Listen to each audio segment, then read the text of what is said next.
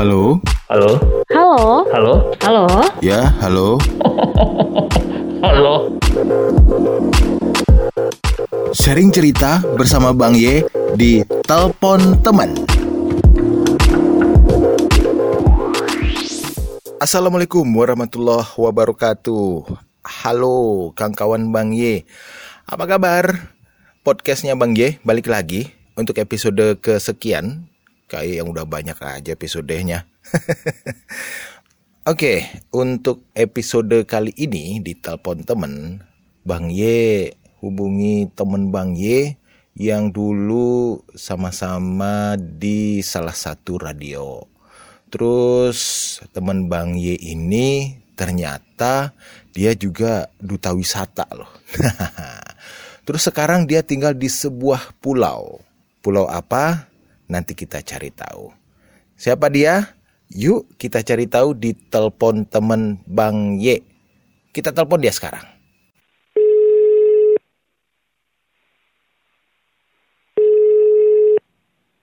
Halo. Halo, Iya. masih ya, aduh. Kagak Gue kangen masih nih. ingat loh call sign-nya, Bang. Kagak kangen. iya. Kalau dulu kan gini, dari Sudirman 12 Padang, Pro 2 FM, Radio Remaja, Radio Publik, milik bangsa. Waduh, gue masih hafal kan. Wah sekarang udah beda. Sekarang Kalau eh, diganti ya. pusat kreativitas anak muda. Oh iya, benar benar benar. Nah, tapi gue masih hafal dong 11 tahun yang lalu. Waduh. Eh, Berarti eh, apa? Eh, 11 tahun yang lalu ya, lama banget berarti. Lama banget. Gue terakhir ke studio tahun kemarin ya, Bang ya. Oh iya, setahun yang lalu deh gue ke sana. Bulan-bulan Oktober? November. Iya, ya elah yang gue ketinggalan pesawat. Oh iya benar benar. iya benar. Aduh, iya iya benar benar benar benar. Lu ketinggalan pesawat ya? Hmm, gara-gara lu kan. Enggak, enggak gara-gara gua sendiri lah. Enggak, gara-gara kita bersama. Gara-gara kita bersama. Gua mana mau disalahin gitu kan. Iya, lu emang parah lu. Jadi lu di eh, Tanjung Balai Karimun ya? Hmm, Itu pulau yang berada antara Pulau Sumatera dengan Pulau Batam berarti ya? betul. Hmm, peradabannya maju, Maju? Semaju Jakarta atau semaju Singapura atau semaju Batam?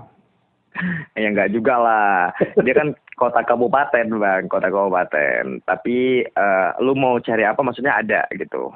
Hmm, cukup cukup itu. Cukup yang tidak membuat lo resah gelisah sunyi sepi jangkrik bunyi jangkrik. Krik krik krik nggak begitu. Lah, tapi lo tau nggak cerita gue nih bang?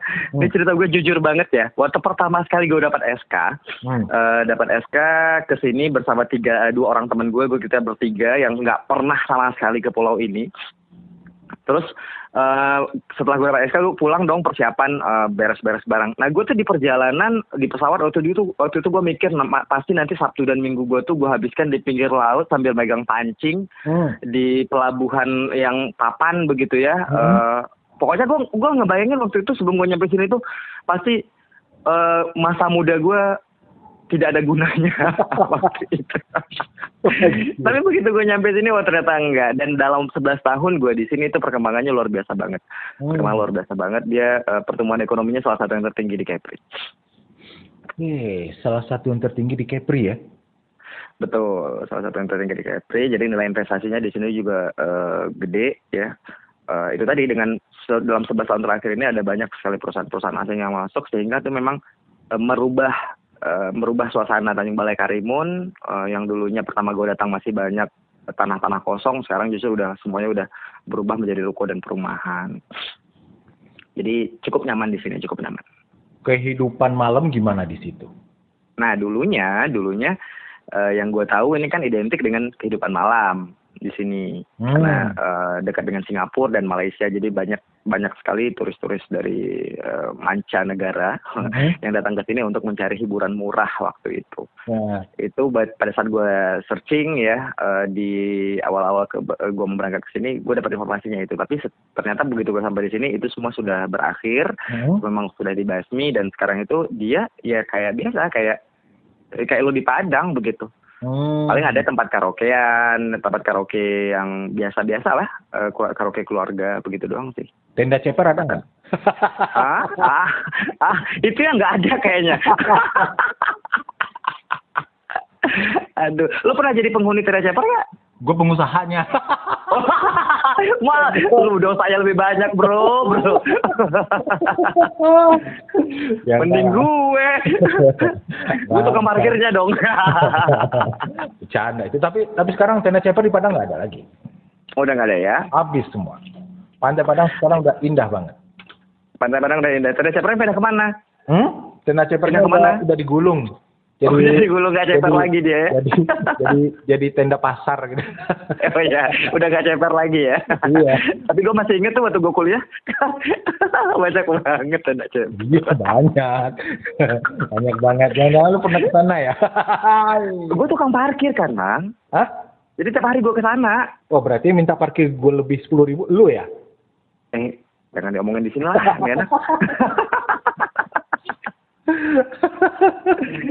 Tapi sejujurnya gue juga kangen banget sama Padang ya, Bang ya. Hmm. Eh, kalau gue boleh cerita dikit nih kan eh, masa lalu kebetulan lu eh, kita itu berteman baik selama gue di Padang ya sama lu gue kenal lu gue banyak banyak dapat insight dari seorang Bang Y Ya. iya mulai dari yang baik-baik sampai yang jahat-jahat ya Bang ya nggak ada yang bercanda ya maksudnya pertemanan kita juga eh, yang kita nggak punya sama-sama background apa-apa waktu itu dipertemukan di salah satu eh, instansi Mhm. ya eh, dengan dengan aktivitas yang sama kemudian akhirnya kita berteman sampai dengan saat ini kalau menurut gue itu sebuah hal yang eh, sangat mengangenin gitu ya ngangenin dengan kehidupan gue di Padang Hmm. nah eh gue sejujurnya kangen sama Padang juga di mana di situ di Padang itu gue menjadi eh, mera- apa ya eh, banyak sekali hal-hal yang gue bisa implementasikan sekarang Hmm. setelah gue bekerja itu eh, berawalnya dari sana mulai dari tadi yang lu sebut duta wisata mulai dari Ya. tadi yang lu sebut penyiar radio kemudian yang aktif gue juga aktif di organisasi kampus dan eh, luar kampus Hmm. semuanya itu gue lakukan di Padang dan memang eh, jejaring yang gue buat di sana itu memang menambah eh, hasanah kehidupan gue untuk Mhm. gue bawa pada saat dunia bekerja gue eh gue siap begitu gue masuk ke dunia kerja itu gue statusnya udah siap waktu itu dengan banyaknya eh, apa namanya pertemanan yang gue bangun di sebuah kota bernama Padang kangen sih gue Heeh. Tapi tapi gini, eh, mungkin bisa berbagi juga nih. Artinya kan eh, newbie-newbie pencari kerja juga banyak nih.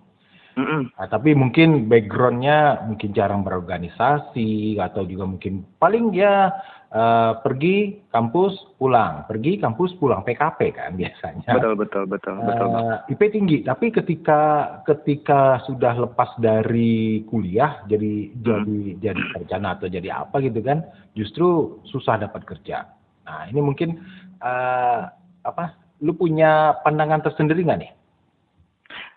Em, eh, sejujurnya bang saat ini kan gue juga termasuk salah satu rekruter ya di kantor gue gitu. Jadi gue tuh eh, termasuk salah Rekrut satu gua yang dong. kalau lu mah kalau ada penerimaan gitu gue gue termasuk salah satu orang yang melaksanakan interview awal begitu interview awal. Nah memang apa yang lu sampaikan tadi seorang yang pergi kampus pulang itu bang itu begitu mereka sampai di meja interviewer hmm. itu memang gemeteran bang Hmm. itu contoh kecil ya gemeteran karena mereka tidak terbiasa untuk berinteraksi dengan orang lain Hmm. Nah pada saat eh, karena kurang interaksi, kurangnya eh, bertanya, kurangnya mencari tahu seperti apa dunia kerja, jadi mereka begitu menuju ke meja interviewer itu, mereka sudah merasa dunia mereka tuh akan eh, hancur seketika, Hmm. terus gemeteran karena tidak terbiasa untuk memandang eh, berbicara dengan kontak mata dalam Ya. konteks formal begitu ya, itu Hmm. hal-hal sepele banget yang akan merusak jalannya eh, jalannya interview pasti. Hmm. Nah, bagi gue nih yang pernah mengalami eh, kehidupan yang memang jarang jarang sekali di kosan. Hidup gue kadang di mana-mana. Lu tahu dulu gue seperti apa bang. Tidur di kampus tidur di mana-mana tidur di studio. Lu tahu tempat tidur gue di studio kan ya? Tahu tahu banget gua. Bener. Jadi sambil kuliah gue siaran gue juga jadi penyiar radio gue nge-MC gue gue organisasi semuanya itu organisasi gue sekali jalan itu bisa lima dengan Hmm. posisi-posisi strategis. Itu memang bekal banget buat gue menuju ke dunia kerja dan masuk ke perusahaan gue saat ini itu adalah eh, lamaran pertama gue dan gue belum wisuda waktu itu bang. Gue masih Hmm. pakai surat keterangan lulus. Heeh. gue masih pakai surat keterangan lulus dengan eh, jumlah pelamarnya waktu itu sekitar 1000 something dan gue diterima de 24 orang melalui enam kali tes. Oh. Enam kali tes dan gue 24 orang eh, waktu itu. Nah apa yang bisa gue jual gue nggak punya siapa-siapa gue nggak punya koneksi Hmm. gue nggak punya eh, lu tahu gue juga bukan orang yang tampan dong gitu kan bukan bukan sosok seorang bankir kan bang ya waktu itu gue masuknya itu frontliner gue sebagai teller bang iya iya sebagai teller. Lu tahu di di interview gue keempat Hmm. itu eh, interview eh, tes gue keempat itu interview user namanya. Itu salah satu interviewernya waktu itu bilang ke gue apa? Kamu itu tidak layak menjadi teller bank. hmm. Karena secara fisik kamu itu waktu itu gue, lu tahu dong gue kecil, kurus, Oh, hitam gitu ya, gua nggak- gitu ya. Cungkring nggak tidur tidur ya kan bang? Ah, terus abis bikin skripsi organisasi masih jalan siaran masih jalan itu memang di mana gue nggak punya nggak punya me time waktu itu. Heeh. Eh, semuanya gue memang habis di jalan hidup gue. Saya gue tuh sampai bilang bu eh, saya eh, baru selesai skripsi dan bla gue ceritakan mudah-mudahan ketika saya nanti diterima di sini saya akan bisa menyesuaikan dengan kondisi perusahaan ini saya bilang begitu Eh, gue bilang begitu kan waktu itu Heeh. jadi eh, sampai hal seperti itu di di adjust eh, di adjust oleh interviewer. Kalau misalkan kita tidak punya eh, kekuatan atau kita nggak punya skill lain, kita hanya mengandalkan otak saja, itu pasti sudah lama gue di, dicoret kan begitu bang. benar Gue nggak mau coret. Jadi gue dari pertama gue dari zaman gue kuliah dulu setelah gue aktif di organisasi, gue cuman pegang satu statement yang pernah gue baca di di eh, mana gitu atau ada orang yang menyebutkan ke gue eh, IPK lu eh, soft skill lu jauh lebih penting daripada IPK lu. hmm. Dan gue setuju banget itu. Buat teman-teman yang saat ini masih kuliah ya, yang mungkin saat ini sudah mulai eh, memikirkan masa depan, lu nggak lu nggak bisa abaikan yang namanya eh, soft skill. Mulai dari kemampuan komunikasi, kemampuan untuk berpikir cepat, analytical thinking lu harus jalan, terus juga bagaimana lu bisa percaya diri. Kalau lu nggak percaya diri, lu nggak akan pernah bisa untuk eksis. Lu akan menjadi orang yang biasa-biasa saja. Percaya diri sini bukan over PD ya, bang ya, bukan yang eh, lebay gitu. Tapi bagaimana Hmm. lu bisa pada saat kondisi apa pun lu bisa eh, tampil dengan prima, tampil dengan baik, lu bisa menguasai apa materi yang akan lu sampaikan. Karena kita kalau di kantor pasti ada yang namanya presentasi, kita ada yang namanya ketemu dengan klien dan lain-lain itu sudah sudah pasti makanan kita sehari-hari. Ya. Itu soft skill lu jauh lebih penting karena teknis pekerjaan lu bakal disiapkan oleh perusahaan untuk trainingnya.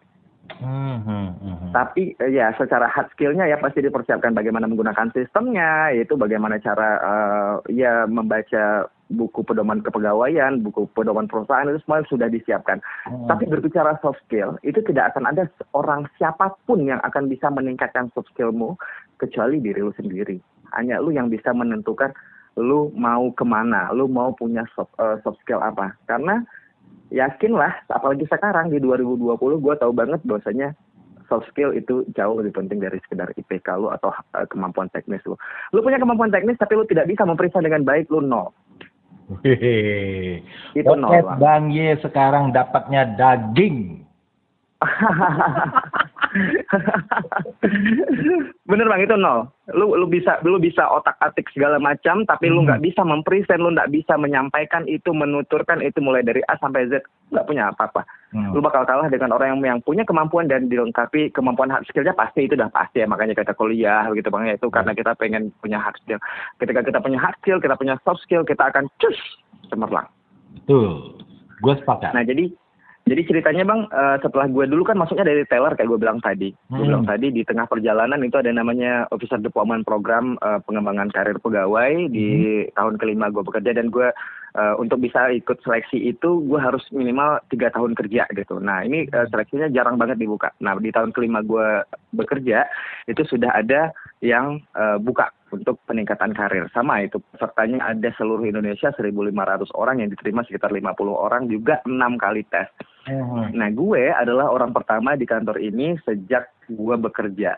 Uh, sampai dengan uh, gue tes itu gue yang pertama yang lulus sampai dengan saat ini gue adalah 11 tahun gue di kantor ini gue adalah orang pertama yang lolos seleksi itu untuk yang internal. Wow. Kenapa? Karena memang yang gue jual waktu itu gue mempersiapkan diri gue mulai dari tweetnya gue pelajari, gue persiapkan hmm. diri gue dengan matang, interviewnya gue meyakinkan bagaimana caranya gue memang layak untuk posisi itu. Jadi gue bukan bilang kalau gue hebat ya bang ya bukan hmm. bilang gua, mohon maaf ini bukan dalam konteks menyombongkan diri tapi gue melewati proses itu gue mempersiapkan diri dengan baik karena gue tahu gue bukan siapa-siapa gue nggak punya siapa-siapa yang gue bisa gue jual hanyalah kemampuan hmm.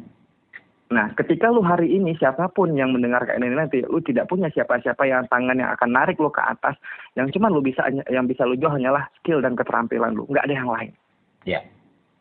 Gitu. Jadi persiapkan itu dengan baik, persiapkan itu dengan baik, persiapkan lu dengan, diri lu dengan baik, jadikan diri lu itu memang layak untuk menjadi orang yang dipilih oleh perusahaan ketika lu ikut interview, begitu. Kemaslah secara baik. Ya, setuju banget hmm. Soft skill Betul. Emang, emang apa ya? Emang ilmu ampuh sebenarnya. Ampuh banget. Lu, otak lu IQ-nya tinggi, hmm. Skill merakit lu atau uh, matematika lu keren tapi ketika iya. lu nggak punya soft skill komunikasi yang baik wah hmm. karam bo karam. Betul karam bang. Itu pelajari dari sekarang YouTube banyak ya bang ya. YouTube banyak banget itu bisa dipelajari bisa ditonton yang positif positif jadi jangan yang negatif negatif aja yang ditonton. Karena aja ya. Iya benar karena ke, kemarin gue sempat ada statement ke uh, atasan gue, atasan gue gue bilang Pak sesungguhnya saat ini itu paling gampang itu adalah menularkan efek negatif ke orang. Betapa manisnya efek negatif untuk tertular ke orang lain dibandingkan efek positif. Kenapa? Karena pada saat kita melakukan hal positif akan banyak cibiran. Yang mencibir kita lebih banyak daripada yang mendukung begitu. Nah, sekarang kita nih harus mempersiapkan lo mau mempelajari ilmu positif atau ilmu negatif ya itu ada di tangan lo semua gitu kan. Karena nasib lo ada di tangan lo sendiri. Betul, gak akan ada orang yang bisa menjamin nasib lu ke depan kecuali kalau papanya konglomerat ya bang ya. udah cerita kalau itu bang. duluan ya. Betul. Cuma sayang banyak orang bukan sultan tapi berlagak sultan. Nah itu dia nih. Maksud lu gue bang? enggak, enggak sih bukan lu. Enggak. Bener bang. Bener bang itulah kadang memang uh, gue nggak tahu kenapa ya mungkin kita terlalu sibuk dengan memikirkan bagaimana kita tampil perfect dari luar uh -huh. Uh, uh, tampil perfect dari luar tapi kita nggak punya apa-apa ternyata di dalam gitu sama halnya dengan kadang kita eh, lu tahu orang soto ya bang ya orang sok tahu yeah, yeah. ngomong sana ngomong sini ternyata ngomongnya itu nggak ada gunanya mereka dia punya kemampuan eh, dia punya punya kemampuan berbicara tapi tidak kemampuan komunikasi dan hmm. tidak punya uh, hard skill jadi itu tadi soft skill dan hard skill harus seimbang terus juga gaya hidup lu dengan uh, kemampuan hidup pun juga harus diseimbangkan.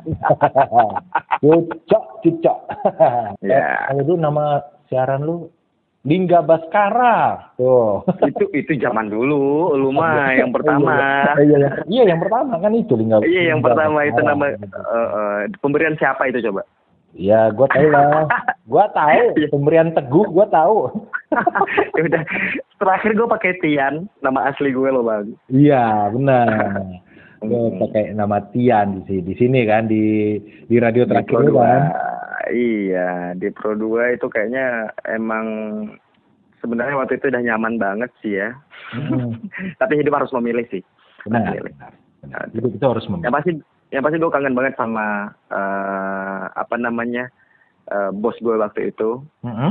Mbak Lucy. Mm -hmm uh, Bulusi itu memang gue masih kangen banget sama beliau dan memang salam hormat buat beliau deh. Ah, Bos iya. gue di Pro 2 ya.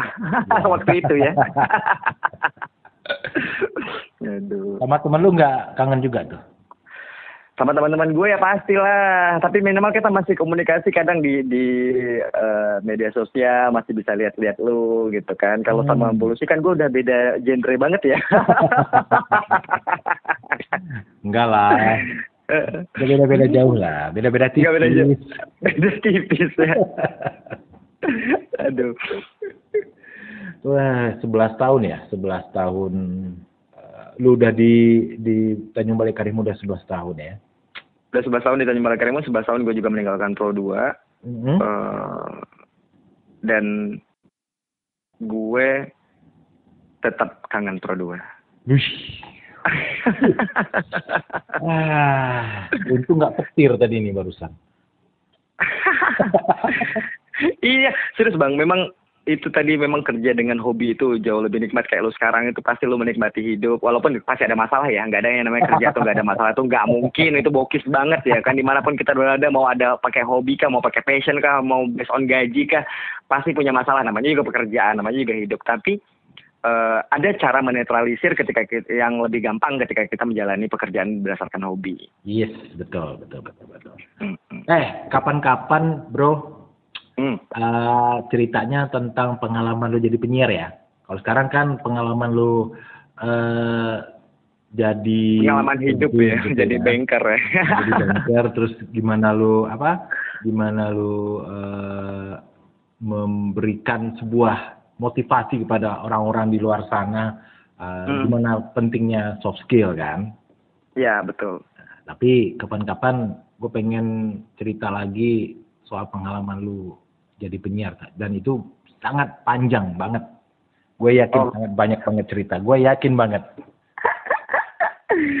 Aduh, itu tuh lo pasti bakal ngebuka lagi eh, cerita lama gue yang udah gue pengen luahkan gitu ya. Ya, paling enggak, Dan- paling enggak cerita tentang lu goyang-goyang di video gue tahu lah ya. Aduh, lu lu pas- pasti bikin gue gue itu mellow itu bang pasti pasti kangen banget gue pasti. Nah, gue kalau gue anytime deh pokoknya kan nanti kalau misalkan lu mau eh, invite gue lagi ini dengan senang hati karena lagi gue berbagi itu eh, gue pengen berbagi dengan siapa pun mau di mana pun gue pengen aja gue siap selagi itu bisa menginspirasi dan ada nilai positif pasti gue selalu dukung eh, channel lu deh bang. Siap, siap, siap. Thank you, thank you banget, thank you banget. Gue juga Ya. eh, semampu gue kalau misalnya lu ada ada eh, butuh sharing nanti gue juga bakal bantu. Hmm. Siap, siap. Nanti kita saling dukung ya, Bang. ya. Saling Siap. dukung ya. Itu tadi mudah-mudahan kita masih menjadi orang-orang yang bisa menginspirasi dan menyebar menebarkan konten-konten positif di eh, media sosial kita masing-masing ya. Amin, amin. Mudah-mudahan, mudah-mudahan. Terima kasih banget, bro. Siap. Terima kasih juga Bang udah diundang. Udah mau tidur ya? Ya, lalu sama aja kali jamnya sama gue. Lu kata gue di Indonesia Timur. Lu mah kebangetan bang, sama aja. Tapi bang, thank you banget gue udah di invite ya. Thank you banget gue udah di invite. Eh, gue merasa eh, ini eh, momen apa namanya event yang bagus banget lu punya, channel yang bagus banget lu punya. Dan mudah-mudahan lu bisa pertahankan dan lu juga eh, kualitasnya membaik, eh, menginspirasi banyak orang. Lu sukses selalu juga ya bang. Oke, sama-sama bro. Terima kasih. Semoga lu makin juga sukses di sana sama program-program lu semuanya dengan komunitas lu juga dan tentunya bisa menginspirasi semua orang. Siap, thank you Bang Y. Thank you Bro Tian. Ya, Selamat malam. Selamat. Malam. Assalamualaikum. Ya. Waalaikumsalam. Halo? Halo? Halo, Halo? halo. Ya, halo. Halo? Sharing cerita bersama Bang Ye di Telepon Teman.